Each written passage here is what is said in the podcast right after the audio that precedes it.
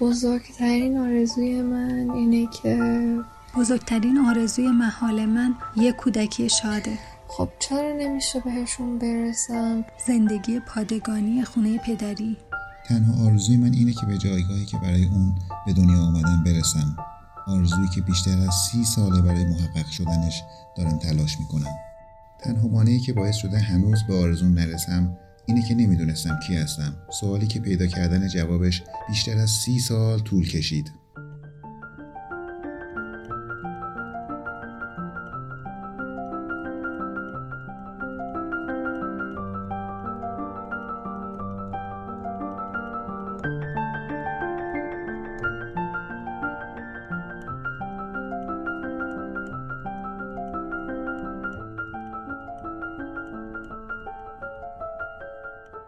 بزرگترین آرزوی محال برای من بودن در کنار مردیه که عاشقانه دوستش دارم. این محال ترین آرزومه.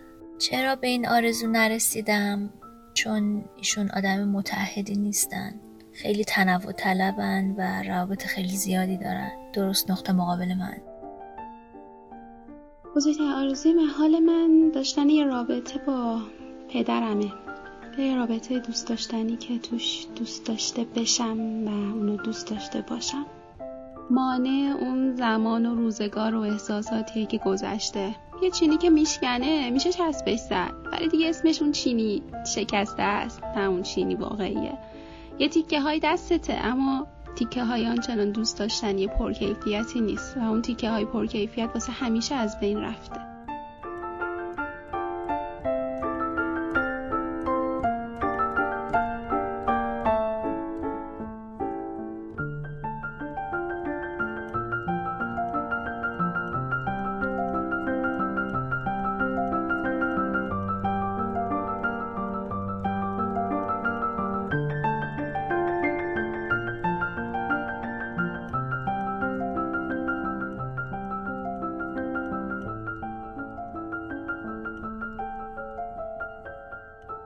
آرزوی دست نیافتنی زیاد دارم ولی محال ترینشون دیدن دوباره پدر و برادرامه.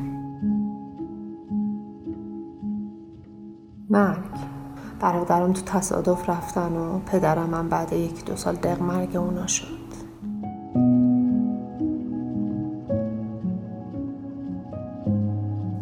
شاید مسخره به نظر برسه ولی برای من داشتن یک خانواده شاد و خوشحال و آرام در حد یک آرزو باقی موند.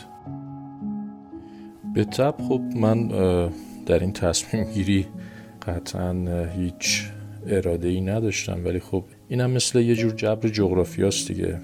نمی‌تونیم خودت انتخاب کنیم. اتفاقی که افتاده. بزرگترین آرزویی که داشتم این بود که بعد از لیسانسم برم استرالیا. حالا یا استرالیا یا کشور دیگه.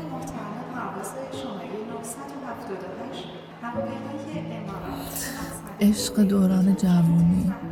وقتی آدم عاشق میشه و ازدواج می‌کنه دیگه دست از آرزوهای خودش می‌کشه و واسه آرزوهای طرف میمونه ایران. الان فقط پشیمونی برام داره. چون از اون طرف هم جدا شدم.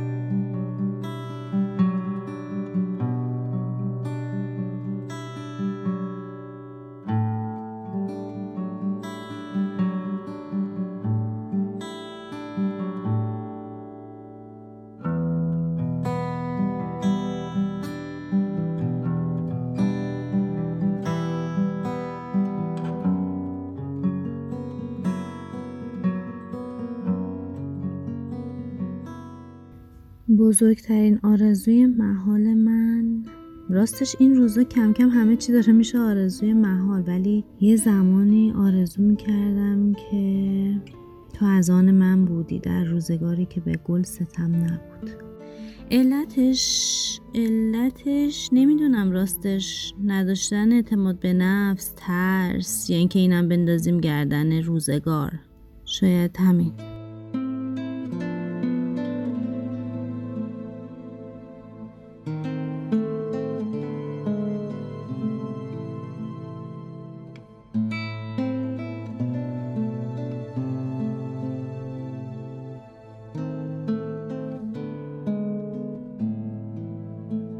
راستش برمیگردم به اول دبستان. ذهنم به جای اینکه اینقدر حاضر خور باشه یه خورده جستجوگرتر بارش میارم.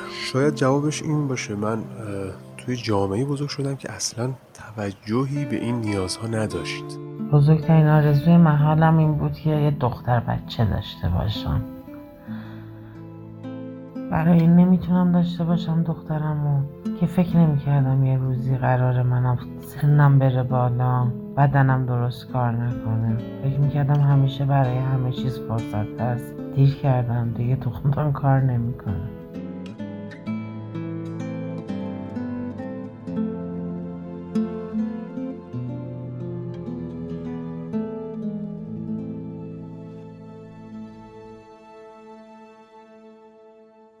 بزرگترین آرزویی که داشتم که دیگه نمی‌تونم بهش برسم.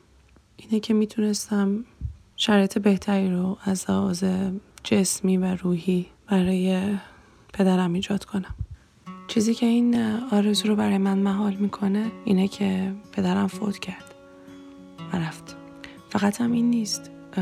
دردناکش اینه که این آرزو کلا برای من محاله. به خاطر اینکه من اون زمان هیچ کنترلی روی تموم اتفاقات زندگیم نداشتم که بتونم بیشتر باعث شادی بابام باشم. و در این حالم راجع به بیماری دیابت اطلاعی نداشتم که بازم قسمت عمدهش برمیگشت به تشخیص متخصصا و دکترا. بزرگترین آرزویی که داشتم یکی این بود که مدرس دانشگاه بشم یکی هم این که مادر بشم. اما هیچ کدومش رو به عنوان یه آرزو بهش رو نرسیدم. هیچ کدومش. متاسفانه. چرا با این آرزو هم نرسیدم؟ اولی که تدریس توی دانشگاه بود به دلیل اینکه به قول شاملو که میگه غم نان اگر بگذارد چون مجبور بودم کار کنم و زندگی ما اداره کنم فرصتی نشد تا بتونم ادامه تحصیل بدم و مدرس بشم. البته دانشگاه آزاد دکترا قبول شدم ولی ترمی 6 میلیون تومن رو نمی‌تونستم بپردازم. اما مادر شدن چی باعث شد که نتونستم مادر بشم؟ شاید بشه گفت قوانین چون باید حتما ازدواج کنی که بچه دار بشی. و این خودش مانعی برای بچه دار شدنه. نه نیست اینجوری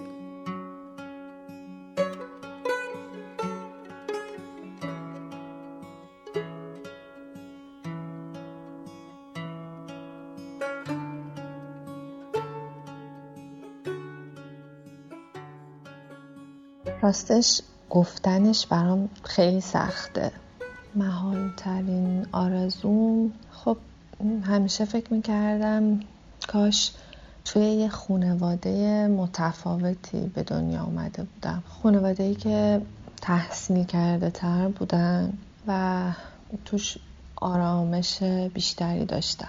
آره این همیشه محال ترین آرزون بوده. چرا محال شد؟ محال شد چون منو این آرزو با هم به دنیا آمدیم می‌دونی بعضی از ما آرزوهامون محال میشه. فقط چون جای درست و یا توی یه زمان درست به دنیا نمیایم. محال میشه نه به خاطر چیزی که به خودمون مربوط میشه به خاطر چیزی که بهمون تحمیل میشه که کاش نمی‌شد.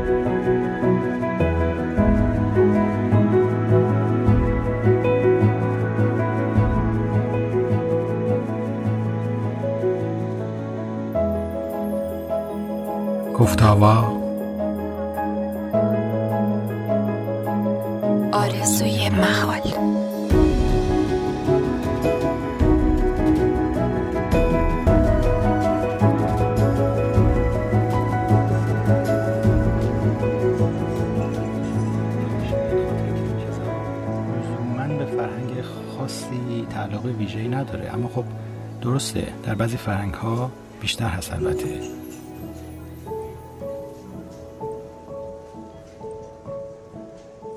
خب واقعیتش من تا سالها آدم ولمعتلی بودم در زندگیم. ولمعتل نه به معنای مصطلحش به این معنی که همیشه کوشش هم رو یا روشن کردن موتورم رو منوط می‌کردم به فراهم شدن شرایط پیدا شدن یه شانس. نشستن و ماهیگیری رو به قواسی ترجیح می‌دادم. فکر می‌کنم 90 درصد آدم ها توی این دنیا آدم های شرایطی هستن. یعنی با امید پیش اومدن شرایط خوب خیلی کارهای بزرگ بزرگ می‌خوان بکنن. ولی خب ماها خیلی دیر می‌فهمیم که شرایط خوب خاصه توی یک کشور جهان سوم اوضاعش حتی از غذای نظری هم بدتره. چون غذای نظری رو اگر زود به جنبی می‌تونی قبل از تمام شدن قابلمت رو پر کنی. اما شرایط خوب مثل شطوری میمونه که خودش تصمیم می‌گیره پشت در به خونه تو بشینه یا دوستت یا یه غریبه دیگه. آره راست میگه با این پیشفرض که بریم جلو درباره زندگی خودم. ببخشید اون ظرف دارچین رو میشه لطف بکنید؟ بله حتما. ممنونم. خب. با این پیشفرض اگر بریم جلو خب من در یک خانواده به دنیا اومدم که متمکن بودن. تحصیل کرده بودن. نکته مهم این بود که همین تمکن همین تحصیل کردگی بالای والدین خودش تا سالها یک دیوار زخیم و مرتفعی ایجاد کرد که مقابل من بود برای رسیدن به آرزوهام. به معنی واقعی. عجیبه نه؟ حتما هست. آرزوهایی که بعدتر یا محال می شدن یا دست نایافتنی می شدن یا که دیگه شوقی برای داشتنشون نداشتم. مثل یک بستنی خونکی که اگر توی اوج تابستون نتونی داشته باشیش خب توی چله زمستون که دیگه به تو مزه نمیده تو توی تابستون بهش نیاز داشتی. خیلی وقتها قصه عشقهای دوران جوانی ما همینه. البته درباره یادگیری هنر من این رو قائل نیستم. یعنی حتی اعتقادم این هست که در 35 سالگی میشه یک پیانیست خوب شد. ولی خب بعضی چیزها واقعا فقط فصل خودشون رو دارن. و من این رو قویا توی زندگیم تجربه کردم. به نظرم آرزوهای آدم ها محال میشن به خاطر همین دیوارها به خاطر زیادی منتظر بودن برای شانس ها وقتهایی هم هست مثل اون چیزی که شنیدیم که از بچه ها در پیامش اشاره کرده بود. جایی دنیا میای که آرزود از اول مهر نشدن می‌خوره. چراغت از اول قول جادو نداره. حال نمی‌خوام وارد اینها بشم اما بخش زندگی خودم رو دوست دارم با یک گزاره شروع کنم. این خیلی مهم هست که کسی که این حرف ها رو گوش می‌کنه ممکنه یک آدم 80 ساله باشه یک آدم سی ساله باشه یا یه 22 ساله. قصهش هم ساده است اما پای معادله در میان هست. شما تا وقتی 22 20 ساله هستی روبروی تو پر است از آرزو پر از رویا. پشتت تقریبا هیچی نیست. سی سی و پنج ساله که میشی هنوز روبروی تو روبرو ایهام از آینده آرزوها داری. رویاهای رنگ و بارنگ چیده شده می‌بینی روی اون دکور. اما پشتت هم خاطره های زیادی هست. مثل عشق نرسیده مثل شغل دست نیافته. سازی که یادش نگرفتی. که خیلی از اینها آرزوهایی است که برای تو دیگه محال شدن. احتمالا محال شدن. اما می‌دونی بخش دراماتیک ماجرا کجاست؟ وقتی تو هفتاد ساله ای هشتاد ساله ای تقریبا هیچ چیزی دیگه جلوی تو نیست. فقط یک بنبست هست مرگ. و نمی‌دونی ممکنه کی سراغ تو بیاد. تو هیچ وقتی نداری. اگر هم داری توان ایستادن نداری. اما در عوض پشت تلمباری از خاطر است تلمباری از آرزوهایی که به اونها رسیدی و اونهایی که برای همیشه از دست دادی مثل آرزوهای محال. و شاید تلخترین لحظه مرور آرزوهای محال به نظرم در همین سن هست. یعنی تو یک عمر زندگیت رو نگاه می‌کنی و پر از سوال میشی. چرا بهش نگفتم؟ چرا اون یکی مسیر رو امتحان نکردم؟ چرا منعطفتر نبودم؟ چرا اینقدر رفیق بازی کردم؟ و هزاران سوال از این سوال ها هزاران چرا؟ آره واقعا. ببین من یک پسر خیلی ایدالگرایی بودم. حتی رویا باف بودم. این این با دارچین خیلی خوشمزه شد. اولین بار بودم امتحان می‌کردم. چه عالی. نوش جان.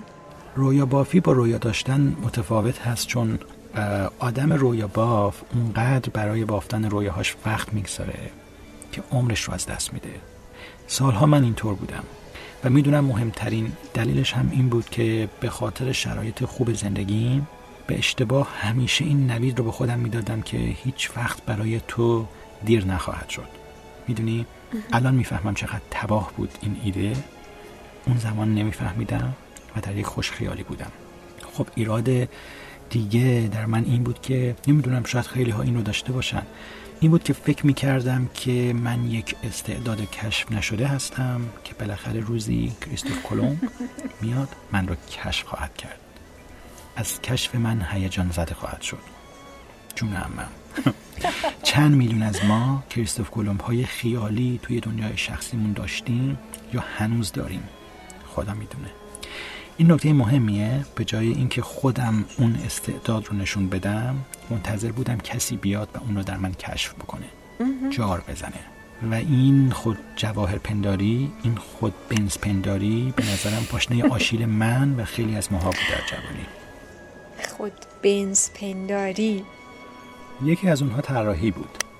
استعداد طراحی. خب من آرزوی معمار شدن داشتم در 18 19 سالگی. سال 1996 1996 ولی انقدر در رویا بافی های خودم در این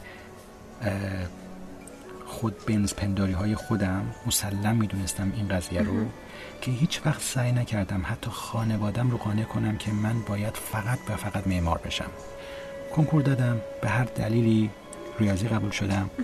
پدر هم اجازه نداد دوباره کنکور بدم. معماری پود شد. فوت شد رفت به هوا. تا سالها. بالاخره معماری رو شروع کردم در 36 سالگی. اما 20 سال دیرتر ولی چرا؟ اگر اهل دیالوگ بودم اگر اهل درست پرزنت کردن خودم بودم اگر اون دفتر اسکچ لعنتیم رو باز می‌کردم تا صدها صفحه طراحیم رو می‌دید پدر و از همه بدتر. اگر این لجبازی رو با خودم نمی‌کردم که خب خب حالا میرم ریاضی نمره هام رو پدر می‌بینه و متوجه میشه فشارش روی من اشتباه بود. مسیر زندگی من این نبود. این لجبازی به قیمت چهار سال از دست دادن عمر من تموم شد. درست یا غلط؟ در روانشناسی یک پدیده هست که اسمش رو گذاشتن پیکملیون افکت این هم در شکل دادن به آرزوهای محال من خیلی نقش داشت. البته پیشنهاد می‌کنم در مورد این مفهوم روانشناسانه حتما مطالعه بکنید. پیکملیون افکت میگه که تو هدف گذاریت رو آرزو خواهیت رو یا تصمیم گیریت رو خیلی اوقات بر اساس اون انتظاری که اطرافیان تو از تو دارند تنظیم می‌کنی. بر اساس تشویق و نه کردن اونها. مثلا ممکنه که تو به خاطر تعریفی که خانواده تو از نجابت مدام بهت میدن فرصت دوستی با یک پسری که خیلی دوستش داری رو برای همیشه از دست بدی. چون فقط خواستگارت نیست. چون نمی‌خوای خارج از چهار چوبی که خانوادت برات تعریف کرده وارد یک رابطه بشی. یکی از مهمترین دلایلی که من تا سالها در دهه اول و دوم زندگی یک پسر کم اعتماد به نفس و قریب با عزت نفس و نامطمئن به خودم بودم خانوادم بود. کدوم خانواده؟ همین خانواده بقایت تحصیل کرده که انتظاراتی که از من داشتن در غیر واقع بینانه ترین سطح ممکن تعریف می شد و باید فالو می شد این سناریوی تلخیه. شاید درک کردن حرف من سخت باشه اما شما وقتی که پدر و مادرت سطح علمی خوبی رو تجربه کرده باشن احتمالا تو هر نوزدهی که در زندگیت بگیری درس خوندنت به درد امت می‌خوره. نظرشون این بود. بیست داخل زندگی من یه باید بود. نوزده به پایین فاجعه بود. الا کلنگ زندگی من باید بین این باید و فاجعه بالا و پایین می‌شد. تا سالها. آفرین داخلش نبود. احسن داخلش نبود و این طرز نگاه والدین باعث شد چیزی به اسم تشویق برای کسب علم و دانش در زندگی من احتمالش صفر باشه. در حالی که پدرم استاد تمام بود یا مادرم. ببین می‌خوام بگم درک دنیای شکننده فرزند به این چیزا نیست. لزوما به سواد والدین نیست. از نظر اونها بچه ها باید بهتر از خودشون می شدن بنابراین چیزی به اسم تشویق مطلقا وجود نداشت. خب اینو که مردم که نمی‌دونستن فامیل که نمی‌دونست. همین یکی از دلایلی شد که آرزوی دکترا گرفتن. در یک سنی برایم محال شد واقعیتش. یعنی گفتم که خب من دکترا بگیرم بعد آخرش پدر یا مادر بگن سوات که چی؟ اینو که ما هم چه سال پیش گرفته بودیم. شوقی نداشتم. می‌خوام بگم برخلاف اون چیزی که مردم تصور می‌کنن بودن در یک خانواده سطح بالا تصمینی برای رسیدن بچه های اون خانواده به آرزوهاشون نیست. به نظرم هر خانواده چطور تشبیهش کنم؟ هر خانواده مثل یک آکواریومی هست که از دور ممکن درست کار بکنه زیبا کار بکنه داخلش نور باشه اکسیژن باشه تحرک باشه رنگ باشه. اما فقط ماهی های داخلش طعم آب داخل اون آکواریوم رو می‌فهمن نه تویی که داری از پشت شیشه نگاهش می‌کنی. چه تعبیر قشنگی.